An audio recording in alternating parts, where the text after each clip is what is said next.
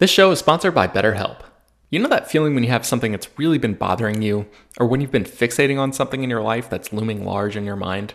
We all carry around different stressors in our lives, big and small, and I think we inherently know that when we keep them bottled up inside, it can start to affect us negatively.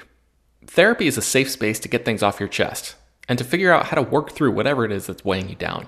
Therapy isn't just for people who have experienced major trauma. There are plenty of benefits it can have for everyone. It's helpful for learning positive coping skills and how to set boundaries. And don't underestimate the power of boundaries either, those are super important. If you've been wondering if you should give therapy a try, check out BetterHelp. It's a fully online experience and designed from the ground up to be convenient and customizable to your schedule. To get started, you just have to fill out a brief questionnaire that will match you up with a licensed therapist, and you can switch therapists at any time for no extra charge. Get it off your chest with BetterHelp. Visit betterhelp.com slash filmdaily today to get 10% off your first month. That's betterhelp, H-E-L-P dot com slash filmdaily. Enjoy all your favorite sports like never before at BetMGM. Sign up using code Buckeye and receive up to $1,500 back in bonus bets if you don't win your first bet. When you register with BetMGM, you'll get instant access to a variety of parlay selection features, live betting options, and the best daily promotions in the business. And with BetMGM at your fingertips, every play and every game matters more than ever. Place your money line prop, or parlay bets with the king of sportsbooks today. Sign up using code Buckeye and receive up to $1,500 back in bonus bets if you don't win your first bet. BetMGM and GameSense remind you to play responsibly. 21 plus and present in Ohio, subject to eligibility requirements. Rewards are non withdrawable bonus bets that expire in seven days. Gambling problem? Call 1 800 Gambler in partnership with MGM Northfield Park.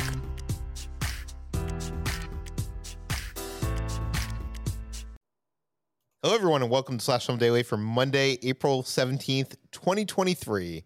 On today's episode, we're going to discuss the latest film and TV news. This is Slash Film editorial director Peter Sciretta. And joining me on today's podcast is Slash Film staff writer and box office analyst Ryan Scott. Hey, hey, everyone. How's it going? Well, it is Monday, Ryan, which means we are here and we're going to talk about box office.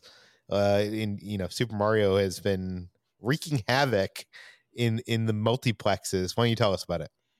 Yeah, so um, perhaps not surprising, uh, the Super Mario Brothers movie uh, won the second weekend handily. Uh, but what's crazy is so uh, most of this morning, the number that was being cited was 87 million uh, for its second weekend. However, that number is actually 92 million, so it way over, Wow. way outperformed expectations, uh, meaning it only dropped 37 percent, which is nuts. So it has already made $700 million worldwide, and it is already the highest grossing movie worldwide, period, uh, uh, outgrossing a movie in China called um, Red. Uh, um, uh, I'm so sorry. Um, uh, Wait, Red wait, you said this the the highest grossing movie worldwide period? uh, of 2023. Oh, of okay, 2023. okay. Sorry uh, of the year there's a there uh red sea something i'm so sorry i'm forgetting the but it's not listed on box office mojo but uh there was a movie in china that had made like 677 million dollars and so this is now overtaken that so it's very well on its way to a billion and uh, and that's even with a terrible showing in China. By the way, it's only made like 12 million in China. So, um, and I think you're talking about Full River Red. Full River Red. Yes, I apologize. Thank you, Peter, for saving me on that one. Um, but uh, but yeah, so th- it's it's probably I- would guess at this point at least 1.1 billion would be my guess.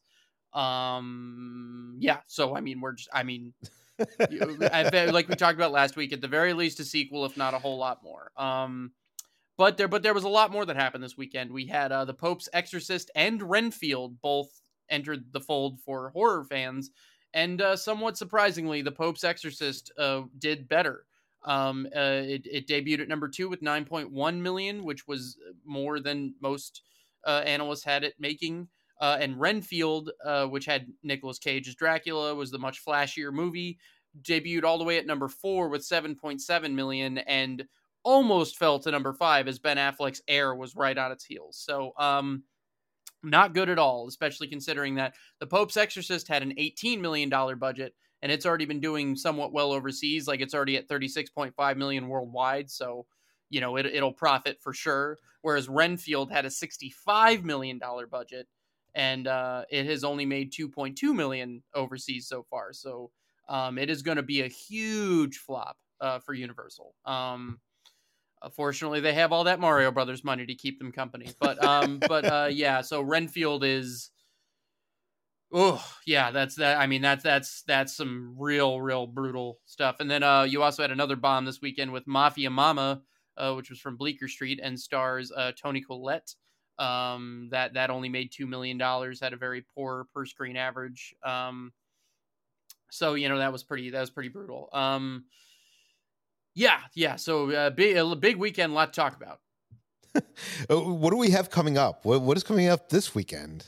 This weekend's going to be kind of big because you have Evil Dead Rise. Um, uh, oh yeah, and then you, but that, but but that's not all. Uh, as we also have Guy Ritchie's The Covenant, which is kind of coming out of nowhere, which is like it feels like his third movie in like a year.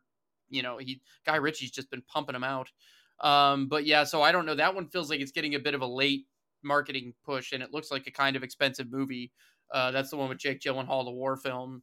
Um, so it looks good. I like the trailer, but yeah, I don't, I don't know what they're expecting there. But uh, and weird, and then Warner Brothers has been handling some of these theatrical rollouts kind of weirdly. Like, like I felt like Magic Mike, um, Magic Mike's Last Dance didn't get as big of a theatrical release as I thought it would. Like, it didn't go as wide as I thought it would and I'm yeah. wondering what's going to happen with Evil Dead Rise. But they've been advertising the hell out of it, and the reviews have been really good. So um, I think Evil Dead Rise could do really well, but I don't know if it's going to be able to overtake Mario given given how much money that's been making. So yeah, we also have yeah, that so we, A24 movie from Ari Aster that's coming out. I think maybe yeah. Limited? Beau is afraid, but that debuted this weekend in four theaters, and it had one of the ah. best. It had one of the best limited uh, rollouts, like per screen averages. Uh, of the last like four years. Um, it made eighty thousand dollars per screen. so like that's crazy. Um, yeah. but again, it's it's can that because I think we've seen a few of these where it's like you know they have the the good art house debut. Like I I, I believe um, uh, Wes Anderson's The French Dispatch had a pretty nice you know start, and then it kind of you know peters from there. So I I've seen Beau is Afraid, and and I have my strong doubts that that's going to be able to. Um, it's not ascend. an audience pleasing movie that will send people no, back to theaters. No, but but uh, but I will say, but like both Hereditary and Midsommar were. So I mean, it's not unthinkable to think that Ari Aster would. But I will say this is by far his most like. I, am pretty. It's going to have like an F cinema score. You know what I mean? It's going to be one of those movies. Um. So, uh, it, but uh, I'm not saying it's bad or good. Just for it didn't, you know, I'm just, I just, the general public is going to have a hard time with that one. Yeah. Uh, so I guess like really, other than Evil Dead, we're we're waiting for Guardians to come out next month. Is the the big one? I that's think. the well, that's the next big big one. Um, but you know, you got to look at at what point you know that drop off gets you to a point because you've got yeah. April 28th is kind of interesting because you have Return of the Jedi getting that limited re release again. But then you have Are You There, God? It's Me, Margaret, which is one of those things that I feel like kind of like where the Crawdads sing last year that could sneak up and make money. Um, and then you've got Big George Foreman, which is the George Foreman biopic, which I think that'll be sort of a limited appeal, but that could kind of do okay for for Sony. Um, but yeah, then yeah. then you're really looking at Guardians three on May fifth. So yeah, we, we, we talked about the summer uh, uh, last week on Friday on the podcast, so we're not going to delve far into that. But I did want to talk about this quote from Jason Blum from last week. He he was doing some interviews. He was on IndieWire's Screen Talk podcast, and he was talking about the the horror movie bubble. I know I've been talking with you on the podcast, Ryan, and you're always saying like how the the one thing that we know does well at the box office is horror movies and more consistently.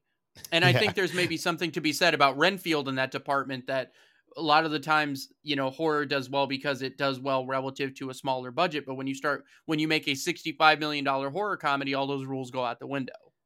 I feel like that's more comedy than horror, but, but yeah. Did you, did you see it? No, no, I haven't. Okay. Well, no, it's definitely, it's extremely gory. Like that's the one thing. It is not a little gory. It is extremely gory. Okay, well, it, I'll say this: I think it's being promoted more for its comedy elements than its horror elements. Yeah, I think they had to do that because of how much they spent on it, so they had to try to go for a wider audience, and I don't think it worked. Well, Jason Blum believes that the horror bubble is going to crash. I'm going to read the quote from you here. He says, The demand for horror over my career has been very consistent. The audience can take about eight ish, nine ish, 10 ish horror titles per year. Uh, but he points out when a movie like Smile becomes a massive hit, quote, everybody jumps in to grab a piece of the box office pie. Uh, he says, So next year we'll see, I'm guessing we'll see 25 wide release horror movies. 15 of those will not work. And then the following year in 2025, it'll go back to between 10 to 14 releases. What do you think of uh, Jason Blum, box office analyst? This is a man who is not just maybe the the number one authority on horror in in the modern cinema business. But I listened to that entire podcast. It's very good, by the way. Uh, if you get the chance, he's a great. It was a very long conversation with him, but but he um he is very specifically interested in the theatrical business. He said on that sh- uh, podcast that he doesn't want to do this if like it becomes a point where you can't make movies for theater. Like he just isn't interested in it otherwise. So he's been doing this for over 20 years. He knows what he's talking about, and he specifically works in the genre space most of the time. So he's been paying attention to this, and his whole business is built on, you know, we don't make money unless these movies make money. So he knows what does and doesn't work. But um, you don't Um, think uh, theatrical can support more than eight or 10 horror movies a year? I don't think it can support more than eight to ten that work. That's his point. I think Yeah. that maybe more than that get released each year, but I think maybe eight to ten of them work in theaters. Some of the other ones are maybe like those ones where it's like maybe they don't make all their money in theaters and maybe they can make some money later. Like Nope didn't profit in theaters, but it will probably profit over the life of the film. But so I think right now what we're seeing is horrors having a bit of a boom moment. So I think maybe that eight to ten number, maybe that could go up to twelve. Who knows for a year or two? But but I don't think that that it's going to be, you know, more than that. Because even like we talk about these superhero movies, we get maybe four or five superhero movies a year, and that was at the peak. You know, so you're talking even what he's talking about is horrors double that. so that's a lot to ask audiences, uh, uh, ask of audiences. So I think he's more or less probably correct. I think I think in the moment we're having again, you could maybe exceed that number a touch, but not by a lot. I don't know. I, I think the horror audience is becoming huge. Uh, I, But I know it's, this it- is- it's it's just more fun. It's just there's more spotlight on it than there's been. I don't. I, I I agree with you on some level, but I think it's always been there. I guarantee if we go through the release calendar right now and we go through what's already been released and what will be released for the rest of the year, I bet we could pick out the ten or so that'll actually be hits. maybe we'll do that uh, uh, later in the week. Um, Yeah.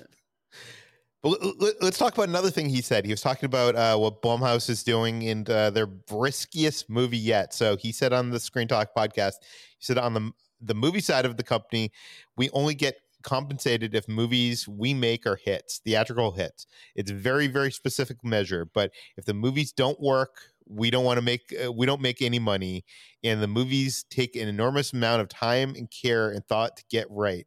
We don't always make hits, and but but we make them more often than not and it's very very hard and labor atten- intensive to do that. I'm interested in growing the company so i've really thought a lot about how i can go from four to five to six to seven studio theatrical hits and the only way to do this is to take on a partner. So blum explained that there's two tracks to blumhouse the original films track and then the sequel track and that they play by different rules, both budgeting and creatively. So he says, yes.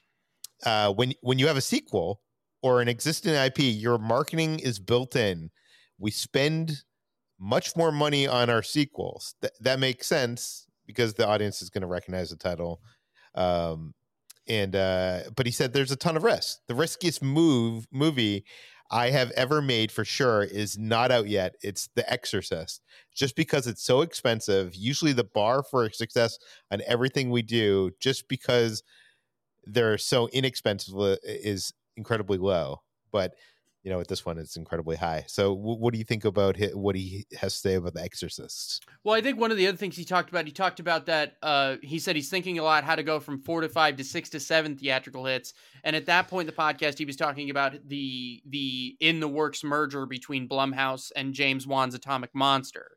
And part of what he was saying there is that you know Blum is not a creative executive; he is a production executive.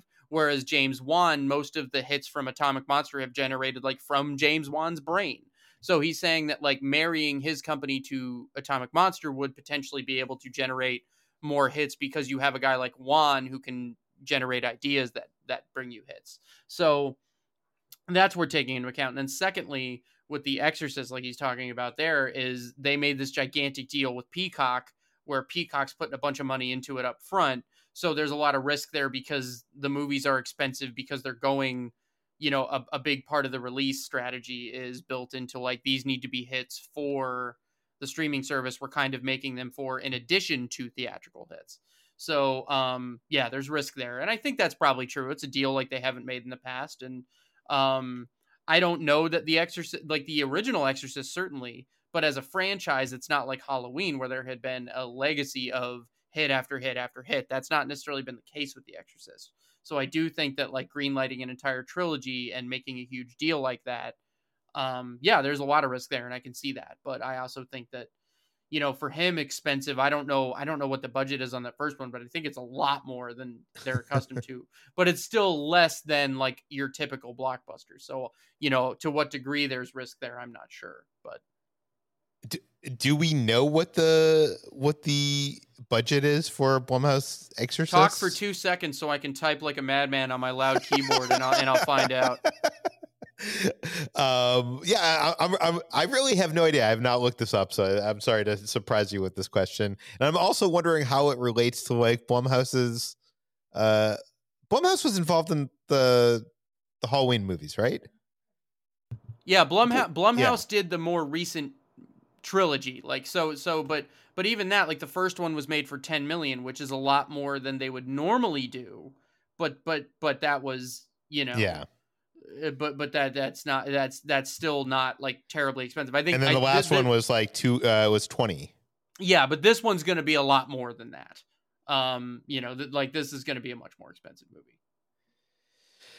Okay so what how much is exorcist do we know I'm looking. I'm trying to find that original press release or like the the the because like Variety had a um, you know, like uh when when uh, when the uh, deal was originally made, you know what what the deal was valued. So I was gonna kind of see if I could. wikipedia says Oh, that's right. Oh my God, that's right. Okay, so God, That's- that's right. The deal was huge. Hold on.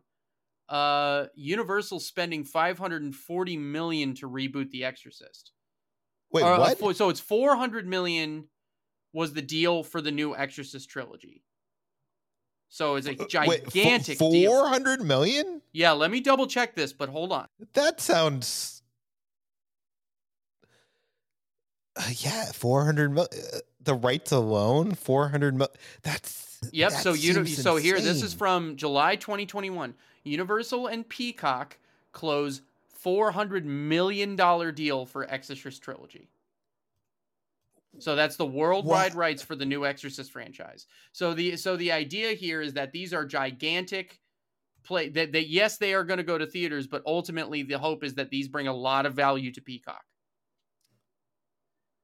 I don't feel like The Exorcist is as big of a horror franchise as I as agree with you. I agree. I agree with you. Like, and, and- but you know, but there's more prestige with The Exorcist in some ways, right? Like that original Exorcist is one of the most beloved and heralded movies ever made, let alone you know horror.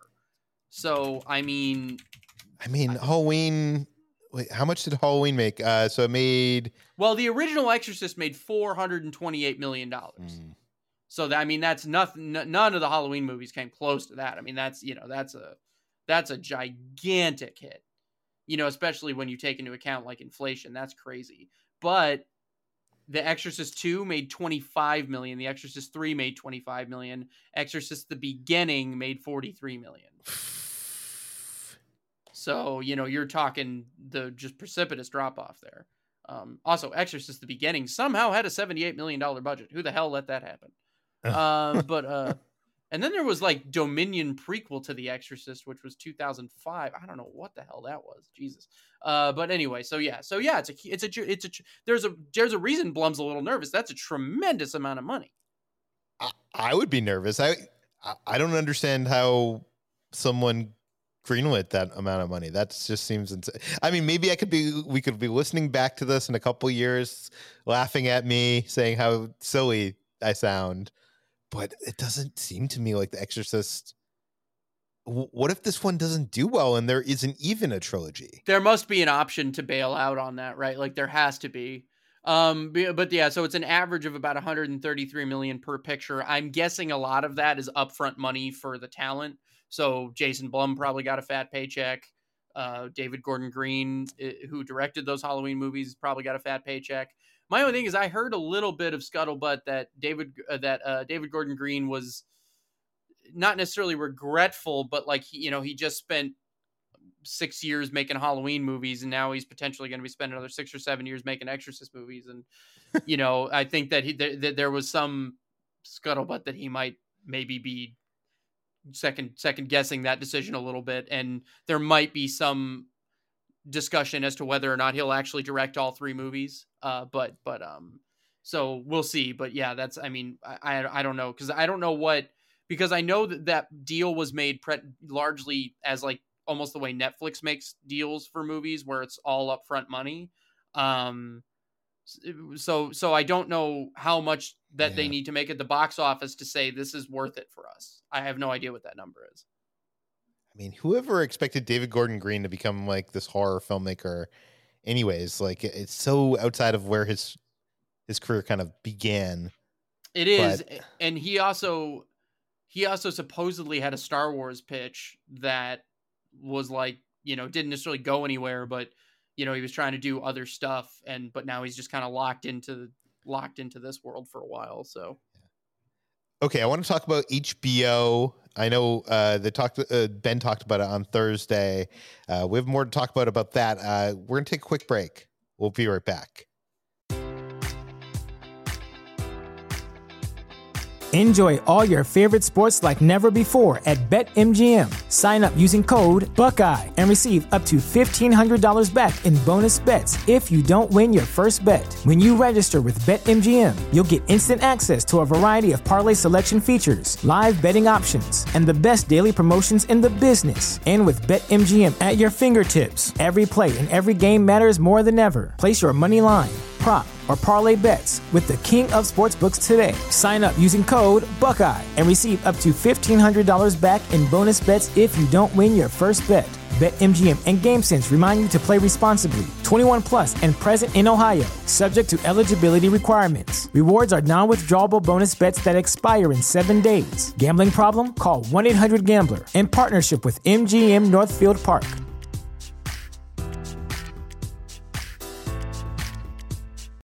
You know how to book flights and hotels. All you're missing is a tool to plan the travel experiences you'll have once you arrive. That's why you need Viator. Book guided tours, activities, excursions, and more in one place to make your trip truly unforgettable. Viator has over 300,000 travel experiences to choose from Everything from simple tours to extreme adventures and all the niche, interesting stuff in between. So you can plan something that everyone you're traveling with will enjoy. Real traveler reviews give the inside scoop from people who've already been on the experiences you're considering. So you can plan with confidence. Free cancellation helps you plan for the unexpected, and 24 7 customer support means you can travel worry free. Download the Viator app now and use code Viator10 for 10% off your first booking in the app. Find travel experiences for you. Do more with Viator.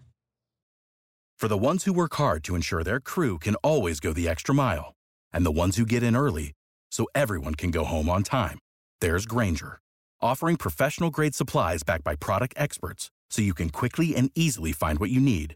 Plus, you can count on access to a committed team ready to go the extra mile for you. Call, clickgrainger.com, or just stop by. Grainger, for the ones who get it done.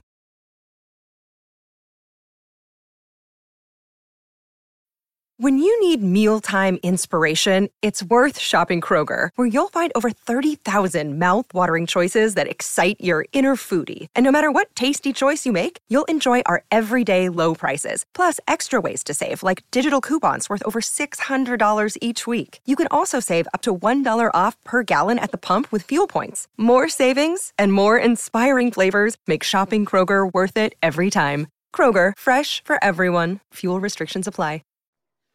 Okay, so if you didn't listen to Thursday's podcast or you haven't been following everything, there was this big, big presentation uh, from Warner Brothers on the future of HBO Max. It has been renamed. They they dropped the HBO part. It was too prestigious for them.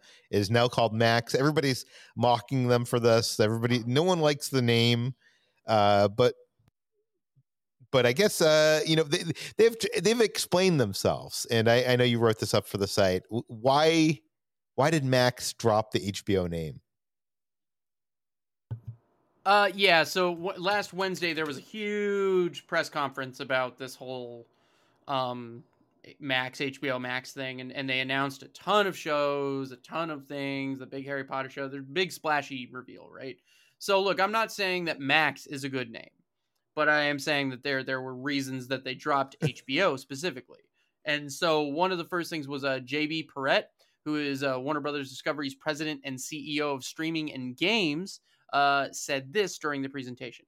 He said, HBO is not TV. HBO is HBO. It needs to stay that way, which is why we will privilege it in the product experience and also not push it to the breaking point by forcing it to take on the full breadth of this new content proposition. That's a lot of business speak for look, HBO should not be having to shoulder the entire weight of what Warner Brothers Discovery has to offer. And the point there is that in merging this, because the whole point is that everything that's on Discovery Plus is going to also go to Max. So you're going to have shows like 90 Day Fiance and Flip or Flop and a lot of reality stuff like that that has a big audience but does not at all suit the HBO brand. So when you have to try to square peg round hole that, it doesn't make a lot of sense.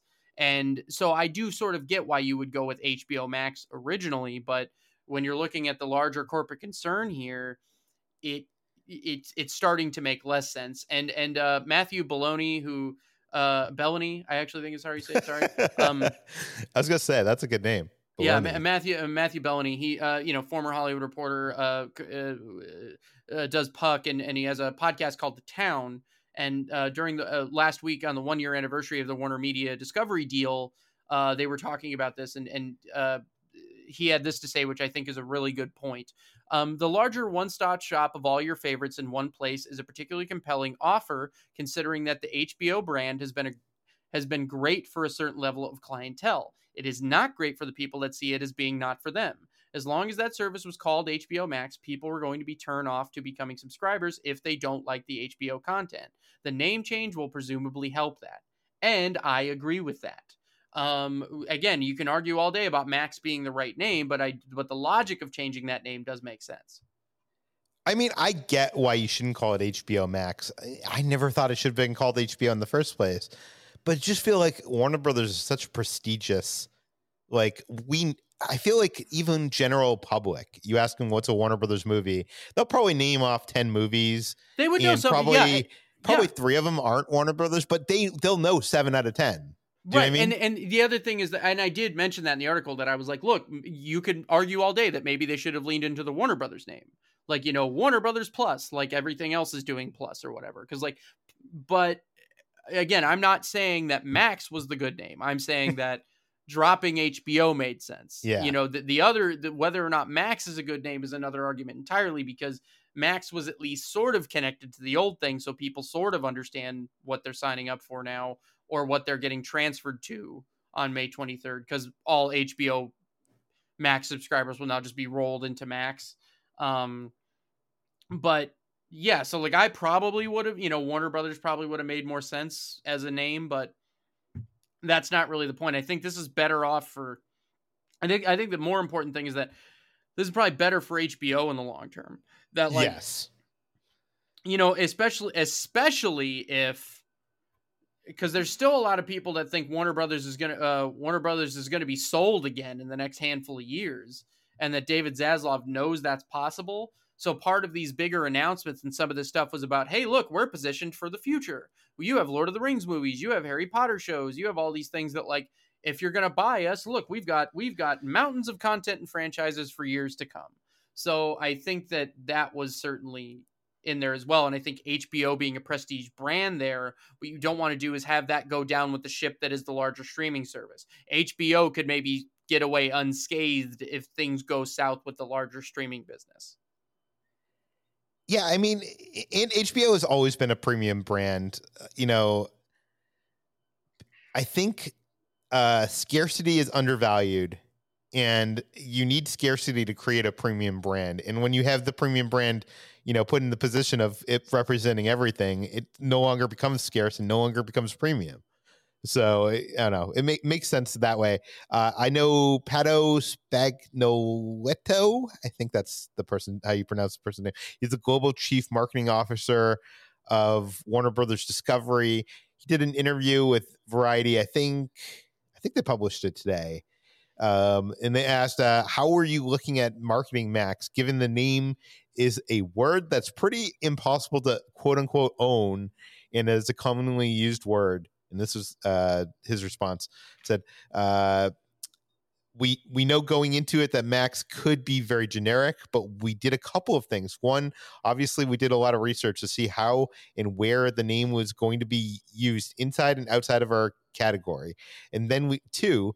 We did we feel that we could truly own it and make it our own. The answer was yes because there really isn't anyone that has a full grasp on it. A lot of companies use it as a qualifier or an appendix. But when we looked at the equity of max in the context of hbo max through the visual designs and most importantly how we were going to invest in the brand we think that we have everything that it takes to from a marketing perspective to create a full ownable brand. The name, the visual design, the positioning, all of those things is what makes it ownable. Boy, that sure sounds like a marketing guy talking, doesn't it? it does. Uh, man, I, I almost fell asleep. Oh my god.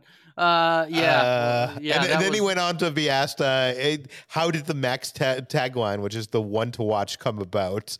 And his answer to that was even worse. It was it was basically him explaining that like uh, it's something that they've been using internally, and it just became like something that they were like, "Oh, maybe we should actually just use this." So no, no, like uh maybe you shouldn't have this guy doing interviews but um well i think no but i think this is what i get into all the time right? Like like variety and deadline these other publications they have a lot of business focused readers and a lot of yeah. different types of readers and and you have people that are interested in that stuff. And i'm not saying i don't find it interesting. I'm just saying when you hear the quote out loud because yeah, i did yeah, read it it just like uh, it's just like oh my god what a jeez. You just hear like the boardroom speak and it just makes you want to throw up but but um but yeah I, I think that that's a guy trying to make it sound like this is the positive side of it but um i don't know. I think ultimately if something's good people won't care right? Like it'll work. Like because i think the one thing i will say is that i think a lot of what they announced that presentation made sense. I think the and i think one of the big things they they demonstrated like the redesign of the app and i will say the redesigned app looked pretty good because i don't like the hbo max right app right now even though i like hbo max a lot as a product so I, I do sort of like the idea of the redesign and and potentially getting a little more for my money. Um, be, you know, like because who doesn't want to watch BattleBots? But like, but you know, like it, it but um, but so I don't know. We'll see. I mean, it, it's because ultimately they're going to have like almost 100% subscriber retention because you're just taking all those old subscribers with the new name so what you're yeah. really hoping to do is with the new product offering uh, is is attract different and new subscribers. So, you know, is that strategy going to work? Who knows? Hopefully, the app has a better design. Yeah, it did look like it did. That was one of the things during the presentation I was actually a little impressed with. Uh, for as much as there was a lot to potentially question, um, you know, there there were I thought that did look good. Okay, that does it for today's episode of Slash Film Daily. You can find more of all of our work at slashfilm.com. You can find this podcast in Apple, Google, Overcast, Spotify, all the popular podcast apps. Please send us your feedback, questions, comments, concerns to us at peter at slashfilm.com. And please rate and read this podcast in Apple Podcasts. Tell your friends, spread the word, and we'll see you tomorrow.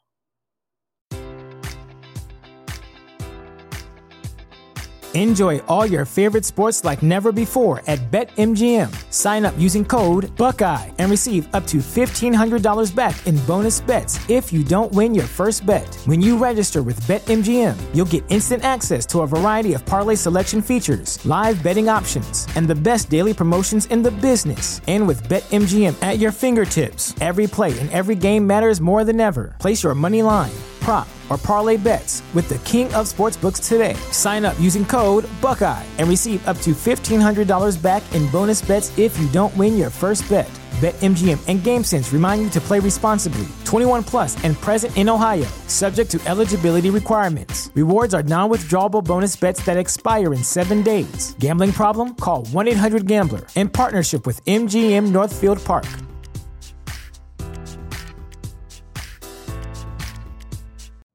You know how to book flights and hotels. All you're missing is a tool to plan the travel experiences you'll have once you arrive. That's why you need Viator. Book guided tours, activities, excursions, and more in one place to make your trip truly unforgettable. Viator has over 300,000 travel experiences to choose from. Everything from simple tours to extreme adventures and all the niche, interesting stuff in between. So you can plan something that everyone you're traveling with will enjoy. Real traveler reviews give the inside scoop from people who've already been on the experiences you're considering. So you can plan with confidence. Free cancellation helps you plan for the unexpected. And 24 7 customer support means you can travel worry free. Download the Viator app now and use code Viator10 for 10% off your first booking in the app. Find travel experiences for you. Do more with Viator.